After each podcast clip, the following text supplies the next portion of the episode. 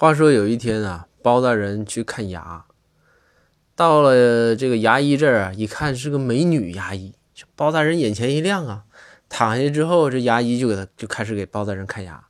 然后呢，就跟包大人说说这个说你可能你这牙呀有颗牙呀，你得拔掉。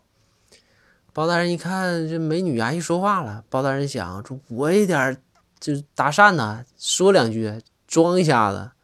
包大人说。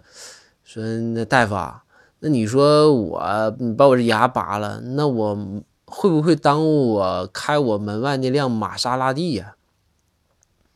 这个时候，美女牙医就说：“